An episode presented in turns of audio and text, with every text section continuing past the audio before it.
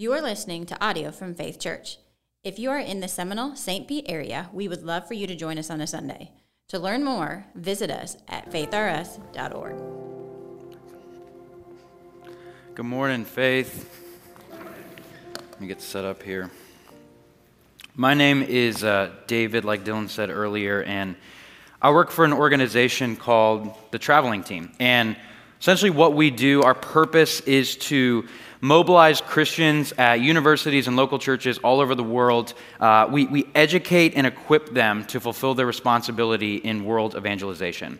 Uh, so, for most of the year, I travel around in a minivan with three other people, driving from campus to campus, talking with college students about a lot of the stuff that we're going to be looking at this morning. You can find out more about uh, what we do at our, at our website, thetravelingteam.org. Uh, like Dylan said, I also talk a little bit more about what I do on the, the Good Faith podcast, so you can listen to that. But, but anyways, I, I grew up here in this area, and the house that I grew up in was in Largo, right down the street and we literally live like 10 minutes from the beach. So, so I have memories growing up where my family and I, we'd ride our bikes to the beach to watch the sunset. And I would race my younger sister, Becca, there. You guys know her. And obviously, I would always beat her because I was on my orange BMX bike and she was on her like little pink bike with the little, uh, what do you call those things? Training wheels.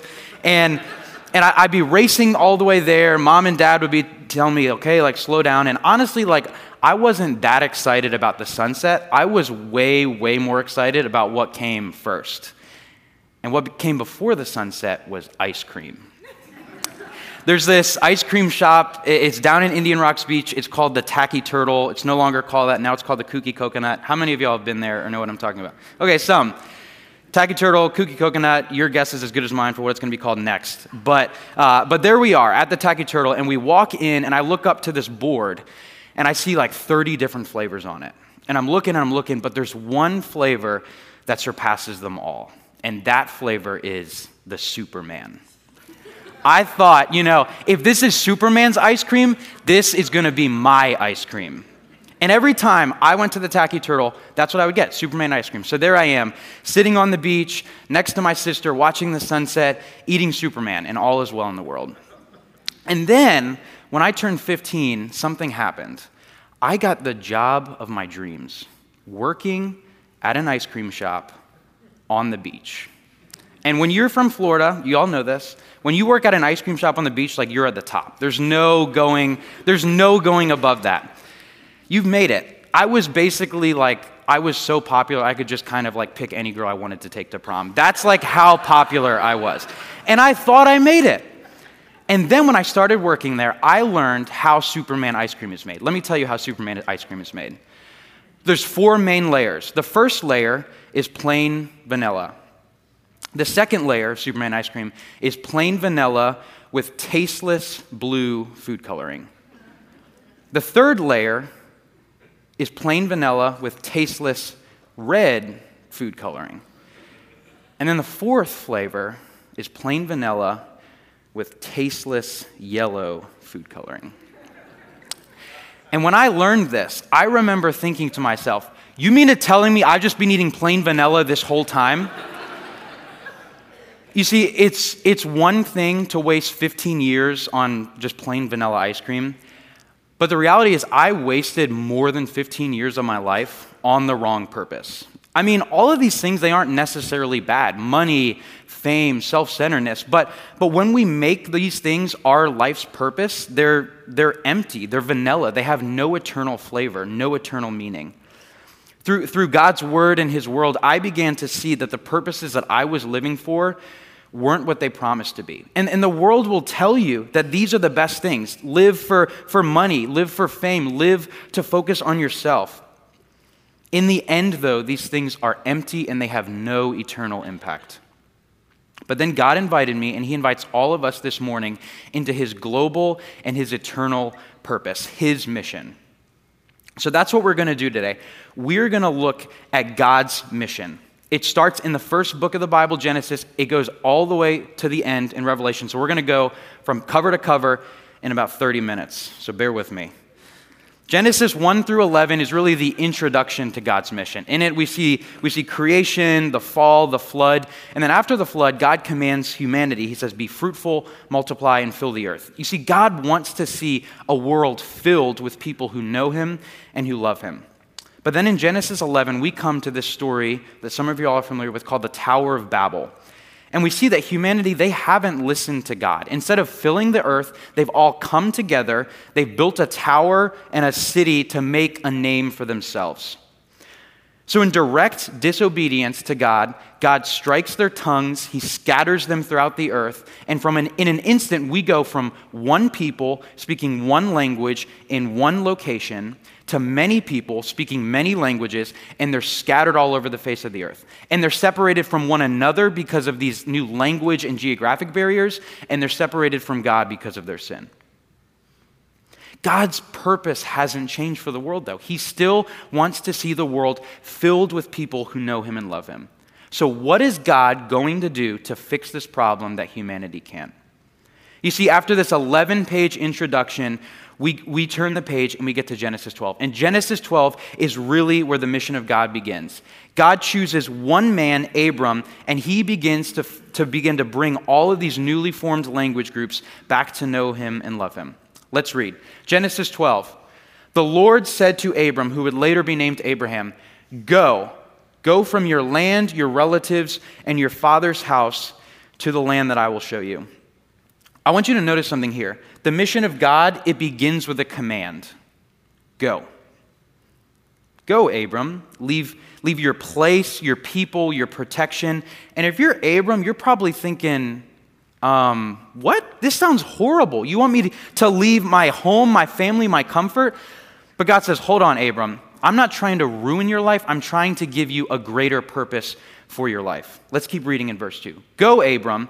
I will make you into a great nation. I will bless you. I will make your name great, and you will be a blessing. I will bless those who bless you, and all the peoples on earth will be blessed through you. Don't miss this.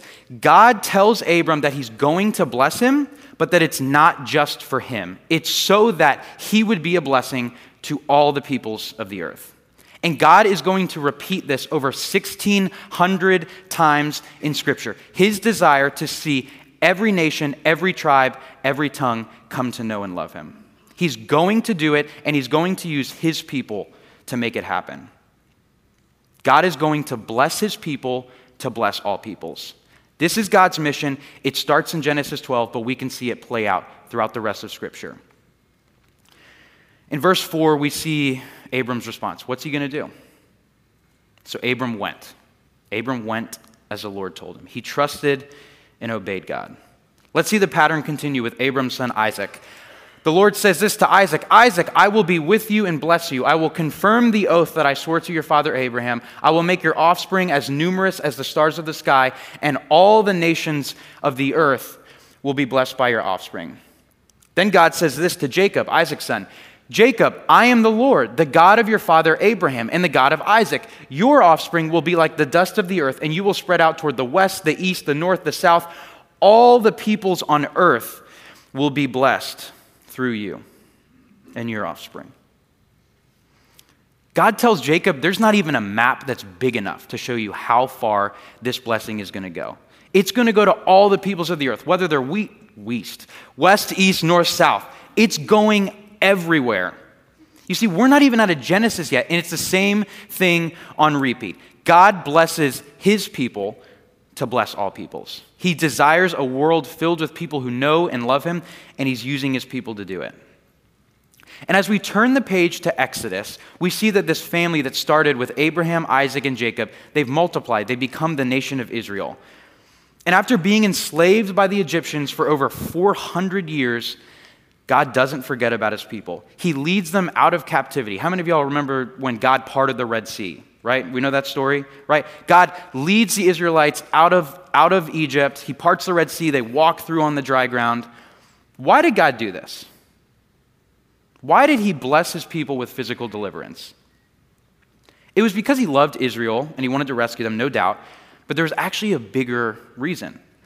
And we know this because God says this through the mouth of Moses to Pharaoh, the king of Egypt, in Exodus chapter 9. God says, Pharaoh, for this purpose I have raised you up, to show you my power, so that my name may be proclaimed in all the earth. You see, the reason God uh, parted the Red Sea and led his people out of captivity, it wasn't just to rescue Israel. It wasn't just to show the king of Egypt his power. It was so that the whole world would hear about it and come to know and love the God of Israel. God is blessing his people to bless all peoples. And it's working because as we turn the page to Joshua, we see Rahab, a Canaanite woman who is not an Israel, an Israelite, say this.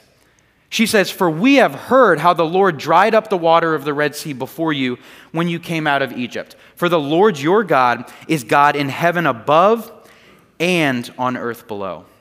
You see, Rahab, who's not a Jew, hears about who the God of Israel is and what he's done, and she believes in him.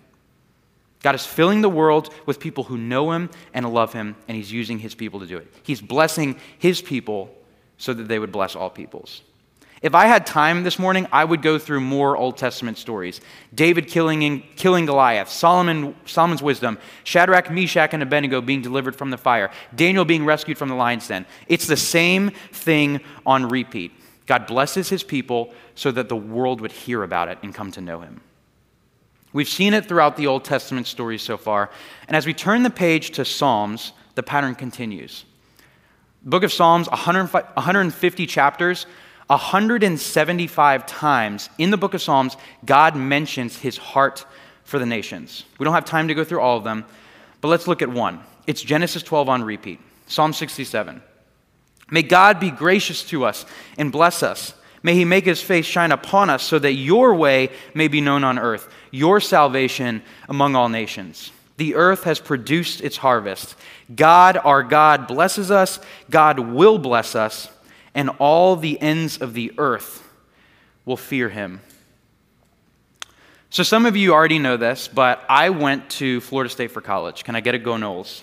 I see, I see a couple in, in the crowd. Yeah, there we go. But when, anyways, when I got to FSU, all my friends, they wanted to major in, you know, like medicine and engineering and business. But I wanted to go where the money was risk management. You know, I love calculating risks. And it's interesting because when I read Psalm 67 through my risk management brain, I love it. I love it when God says, God, be gracious to me, bless me, make your face shine upon me. I mean, that's no risk, high reward. I'm all in. I'm like, yes, yes, and amen, Lord. But you see, the blessing of salvation, it also comes with a risk. God blesses us, and then He asks us to turn and risk as we take that blessing of salvation to the world. Don't miss this. If you are not careful, you will simply be a Christian who absorbs the blessings of God and ignores the responsibility of being a blessing to the nations. We say, you know, no, oh Lord, I don't, I don't want to risk losing money. I don't want to risk losing the job promotion. I don't want to risk not being comfortable. So what do we do? We say, thank you, Lord, for the blessings, but no thanks. The nations, it's not worth the risk. But don't just settle for the blessings. God invites us into the risk. Listen to this promise that God gives us as we see God's mission continue in the Old Testament prophets. Malachi 1:11 God says this My name will be great among the nations. From where the sun rises to where it sets, my name will be great among the nations, says the Lord Almighty. Look at this. The risk, it comes with a promise. His name will be great. It will happen. Genesis 12 will be fulfilled. The risk is worth the reward the risk is worth the reward. You see, we've just gone from Genesis to Malachi, the first book in the Old Testament to the last book in the Old Testament. And it's the same message over and over. God is blessing his people to bless all peoples. He's filling the world with people who know him and love him, and he's using his people to do it. So as we turn the page into the New Testament, we see that the ultimate blessing from God to humanity he shows up, and his name is Jesus. He's God in the flesh. And when God himself shows up, we shouldn't be surprised that the pattern that started in the Old Testament doesn't change. It continues. And I think the easiest place to see that is in the most famous verse in the Bible. John 3:16. For God loved the world in this way. He gave his one and only son so that everyone who believes in him will not perish but have eternal life. God giving his one and only son for the world is the greatest proof that he loves the world. And this is the best news in the world because the world is condemned without it. But here we see that by believing in the Son, we can have eternal life. Jesus Christ came to earth, lived a perfect life, died on the cross for our sins in our place, and rose from the, from the dead to save sinners. So, so if you're in this room this morning and you are not believing in the Son for eternal life, I encourage you, trust in Him and His work alone to secure your salvation. If you have questions about that, come talk with me, talk with Dylan, talk with your, your friend that invited you. But this gospel, this good news, it's not just good news for David, it's not just good news for you, it's not just good news for America, it's good news for the world. But it's only good news if you've heard it and you believe it. And the problem is, there's still plenty of places in the world that have never heard it and therefore can't believe it. Jesus he's about to invite us to be a blessing to the world by taking this gospel message to the world. He's about to give us some final instructions. And these are things that you, frankly, you just can't miss. Final instructions are too important. And when I think about final instructions, I can't help but think about a time in my life when I didn't pay close enough attention to the final instructions. Uh, again, some of you know this, but after I graduated, I decided to take a job in campus ministry at Florida State with Cru. And it was great. Every summer, we got to go to these uh, summer assignments. And I remember some of my friends, they would kind of get boring assignments. But I remember after my first year of ministry, when they told me that I was going to Jackson Hole, Wyoming. And my first thought was, dude, I'm going to be a cowboy. and I was, kind of. I got to ride a horse. But. Uh, but, anyways, we show up in Jackson Hole, Wyoming, and one of the first things they do is they gather all of the staff members together and they bring in some local hikers who kind of know the area well to kind of give us some, some training and uh, really to kind of walk through how to handle certain animals that we might encounter.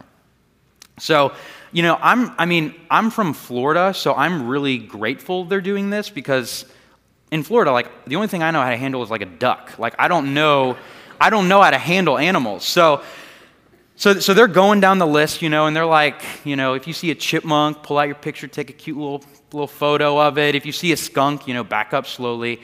And then they start getting to the big stuff. And this guy says, if you encounter a bear, and then he pulls out this can of bear spray. And we're from Florida, so most of us probably don't know what bear spray is, but it's basically like a fire extinguisher, just a little smaller. And it, it's, it's essentially mace on steroids. You know, so, I, so he's kind of going through talking about bears. I'm listening, kind of in and out a little bit. Honestly, I can't remember what I was thinking about, maybe like wrestling a bear to the ground or something. But, but anyways, we, we, we finish the training. We go on this hike. We're about 30 minutes in. Some other staff members join us. And uh, one of the girls that, that, joined us, if I'm being honest, I thought was a little cute. So, you know, I positioned myself next to her really for her protection. But, but we're walking, we're walking and we're chatting it up. And, and then we, we, we get like 10, minute, 10 minutes more in, and she looks at me right in the face. She pulls out a can of bear spray and she says, David, I wasn't at the safety training. How would I use this? Oh, let me show you. So, so I grabbed the bear spray from her. I popped the cap off.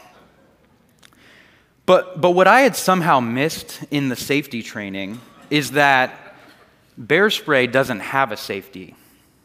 When you take the cap off, it's, it just starts spraying. So when I took the cap off, it started spraying. And I mean, it's spraying everywhere. It's on me, it's on her, it's on little kids, it sprays on a park ranger. There's people running, crying, wiping snot off their face. One girl literally went to a stream and like dunked her head in water. And, and my first thought is, I'm getting sued. Like, someone is to sue me. You see, it's a funny story. Uh, I missed the full instructions. I thought I knew it all, but I was wrong. Now, missing the full instructions when it comes to bear spray, it's a small thing, right? But as Christians, if we miss the full instructions from Jesus, it is way more devastating. After Jesus, he rises from the dead and he spends 40 days on earth teaching. And, and one of the things that he says to his disciples, and these are really his last words, not only to them, but to us. And maybe you think you've heard this before, maybe you think you already know this, but but this is too important to miss.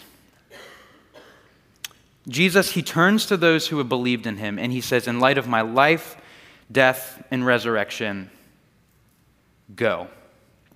Go and make disciples of all nations. This is called the Great Commission. Uh, and I used to think that this was the only Great Commission text. There's not one Great Commission text, though. There's actually five. There's one at the end of each of the Gospels, and then one at the beginning of the book of Acts. And on five different occasions during Jesus' 40 days on earth, between his death and his, ascension, his resurrection and his ascension, he mentions the Great Commission five different times, each one with a little bit of a different emphasis. So here in Matthew, Jesus tells us to go. Remember how the mission of God began. Genesis 12. What did God tell Abram? Go. Jesus says, Go and don't just make converts, but disciples. He also tells us don't just make disciples of your nation, but all nations. This is the first Great Commission. The second one in Mark, Jesus says, Go into all the world and preach the gospel to all creation. You see, in Mark, the emphasis is on scope. Jesus is saying there's not a place in the world or a person on earth that doesn't need to hear this good news. In Luke, Jesus says this This is what is written The Messiah will suffer and rise from the dead the third day, and repentance for forgiveness of sins will be proclaimed in his name to all the nations. In Luke, Jesus goes all the way back to Genesis 12, and he reminds us that this is not new. This isn't a new thing. Jesus tells us that He is the fulfillment of the promise to Abraham. He is the ultimate blessing that will bless all the nations of the earth. He is the one who brings forgiveness of sins for those who change their mind and trust in Him. That's the third one. In John, we see the fourth one. As the Father has sent me, I also send you. Jesus says, As the Father has sent me, I also send you. Here, Jesus tells us that we are all sent. So that means that if you're in this room, if you can hear my voice, and if you're a believer, you are sent. The question is not, Am I sent?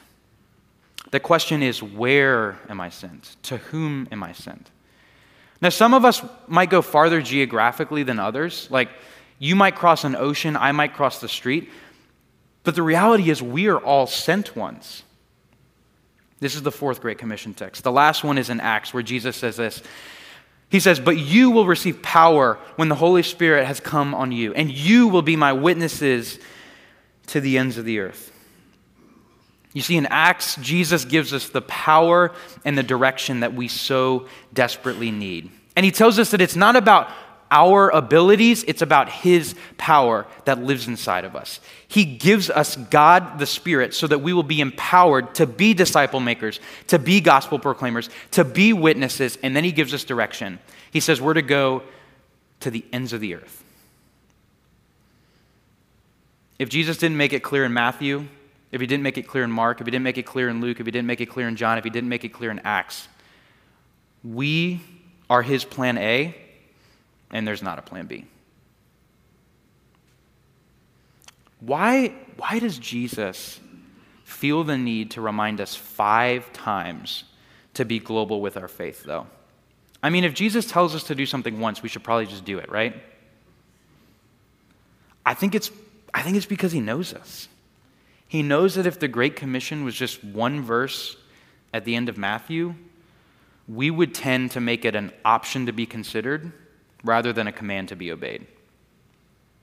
He knows our tendency to live for our own small, self centered purpose. But Jesus, He's inviting us into something so much bigger and so much better. Don't miss this. Don't miss this.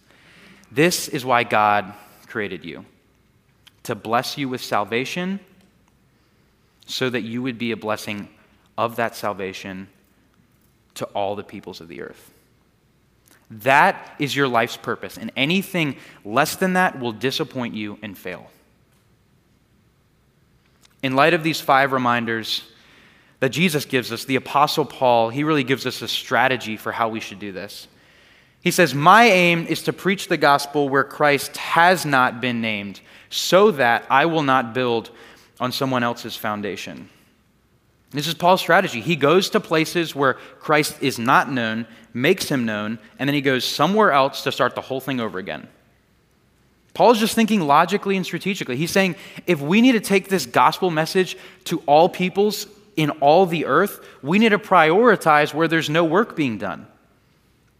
Paul's strategy can be and it should be our strategy today because there's still plenty of places and peoples in the world where Christ has not been named. And the vast majority of them are in this box. This is called the 1040 window. It's called that because it runs from 10 degrees north of the equator to 40 degrees north of the equator. You can see it runs from northwest Africa through the Middle East, out past India, China, all the way to Japan. And in this box, over 5 billion people live. That's two thirds of the world's population, roughly. What's even more significant, though, is that out of those 5 billion people in the 1040 window, over 3 billion of them would be considered unreached. Now, I didn't used to know this, but, but unreached is different than unsaved. An unsaved person, they reject the gospel by choice, but an unreached person rejects the gospel by ignorance. An un- unsaved person doesn't believe in Christ, but an unreached person has never heard about Christ and therefore can't believe in him. You see, if someone is unsaved, that's a problem. But, but if they, if they want to learn about Christ, they, they have some good options. They can download a Bible in their own language, they can come to Faith Church, they can talk to you. But an unreached person has never heard about Christ. They don't have access to a Bible in their own language, they don't have a church that they can go to, they don't know any Christians. And there's over 3 billion people in that box that fit that description. You see, all people have the same need for the gospel, but not all people have the same access to the gospel. So, for the over 3 billion unreached people in that box, they will most likely be born, live their entire lives, die, and spend an eternity apart from God without ever hearing the good news. And, and that's a tragedy. They can't believe the gospel because they've never heard it and they can't hear it unless something changes. And something changes with us. And I, I remember the first time that I heard about the 1040 window, I, I felt absolutely hopeless. And while this is a huge obstacle, it's also an incredible opportunity. It's an opportunity for urgent obedience. All throughout Scripture, we have seen that God is inviting us into his mission to reach all the peoples of the earth. And what's amazing about this opportunity is that we can look at the 1040 window with confident hope. Why? Because this, this is not the end of the story. The 1040 window is what the world looks like today, but it's not what the world will look like forever. And we know that because God gives us a future vision in Revelation, the last book of the Bible. Read with me in, in Revelation 7. After this, I looked, and there was a vast multitude from every nation, tribe, people, and language, which no one could number, standing before the throne and before the Lamb, who is Jesus. And they cried out in a loud voice Salvation belongs to our God who is seated on the throne, and to the Lamb. You see, the unreached won't be unreached forever. There will be a vast multitude from every nation, from every tribe, from every people, from every language, worshiping Christ forever. It's a guarantee. And the question is not, will this come true? The question for us is, will we join God in making this verse come true? And if so, how do we do that? Our action steps today can be summed up in two words go and send. We can go and we can send. We can go here by reaching internationals here, and we can go there by reaching the unreached there. That's how we go. But we can also send, and the two ways we send are by praying and giving. And, and here's just a quick overview go here. There are roughly 65,000 people from unreached people groups in the 1040 window that God has strategically relocated to the greater Tampa Bay area. He's brought them here so that you would get to know them and share the good news of the gospel with them. They own restaurants and markets you drive by every day. Their kids go to school with your kids. They shop at the same shops that you do. You don't need a passport. You don't need a race support. You don't even need to learn a new language. You just need to say hi in the grocery store. The question is will you have eyes to see them, hearts to love them, and feet to move towards them? Have an impact on the 1040 window tomorrow by initiating with the nations in your neighborhood today. But we don't need to just go here, we also need to go there. You see, staying home and going short term, it, it just won't do it. Some of us, in fact, many of us, are going to need to change our address long term to take the gospel to the unreached in the 1040 window. So I, I encourage you and your family to start praying about going long term to the 1040 window now. If you're currently in school, start praying about going long term after you graduate. In the meantime, though, all of us, everyone should go short term. You're going to have opportunities through Faith Church in the coming summers to go short term. Maybe not to the, to, the un, to the 1040 window, but to places where there's still plenty of people that are unsaved and need to hear the gospel. So if you've never served cross culturally before, that is a great next step for you. The traveling team, we also have opportunities to connect you with, to go short, to go long term. Uh, if you're an engineer or you're a teacher or you're in the business world or honestly anything for that matter, we have opportunities for you to go both short and long term to be a blessing to unreached people groups. Come talk to me after the service. You can email me at david at thetravelingteam.org. I'd love to talk with you more, but but that's how we go. We go here and we go there. But we, we don't just go, we also send. We also send. And, and sending isn't any less spiritual than going, it's not any less spiritual, but at the same time, it should be no less sacrificial. So, how do we send? We send by praying. We pray for those who are going to the unreached. We pray for more to go, and we pray that those who don't have access to the gospel yet, that they will. The church has resources here. There's a book out there that you can buy. Dylan mentioned an app. There's free apps. Like, there's ways for you to start praying for the world today. Will you? But we don't just send by praying, we also give. It's not free, it's not cheap to go on a short term mission trip, to move overseas long term. So, so we financially support those who are going to get them there and to keep them there. We, we, we take our wallets out and we put our money where our mouth is, for lack of a better phrase. If you know a missionary going to the unreached, give to them. If you don't, I can get you connected with one. So that, that's the two ways we get involved. We go and we send. We go here by reaching internationals here. We go there to the unreached. We send by praying and giving. That's, that's how we get involved in God's global mission today, tomorrow, and for the rest of our lives. Now, you don't have to have a, a five or a 10 year plan figured out in going and sending to say yes to being a part of God's mission. And I actually want to give us all an opportunity to say yes right now. So I'm going to do something a little different. Just bear with me. Uh, but if you look on, on the screen, you'll see, you'll see a commitment.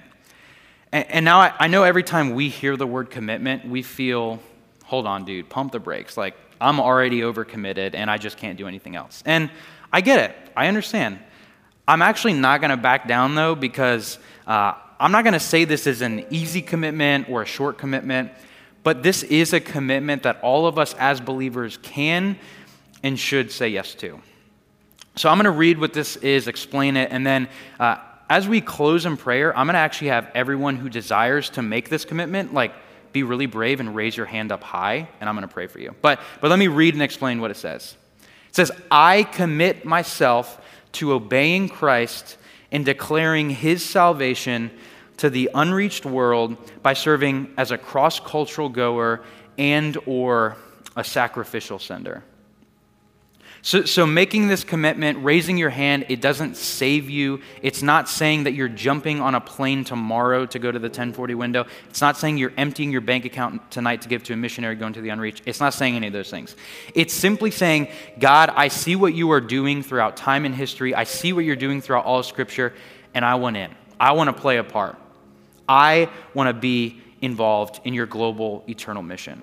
You know, you, you, might be scared, you might be unsure of what your next step is, but, but holding up your hand and making this commitment is just saying, I'm in. I want to play a part as a goer or a sender. So as we close in prayer, I want everyone who desires to make this commitment to hold their hands up high, and I'm going to pray for us. So hold them high and let me pray. God, we, we thank you that you have blessed us with salvation. You have sent your Son to live perfectly for us, to die on the cross for our sins in our place, to rise from the dead so that we could be forgiven and justified in your sight. We thank you, God, that you desire not just to bless us, but to be a blessing to the nation. So, God, I pray for all of us. I pray that, that those who haven't trusted in you will. I pray for those of us who have, God, that you would, you would interrupt our lives where needed. You would, you would interrupt our lives to get involved in taking the gospel where it's not known in the world, God. It's the greatest thing any of us can give our lives to. So I pray that you would fill us with confidence in your word, confidence in your purposes, confidence in the future reality that people from every nation, every tribe, and every language will be worshiping you forever with us. God, allow us to play our parts in making your name known where it's not in the world. God, we thank you. We pray for all of these things in Jesus' name and for his glory among the nations. Amen.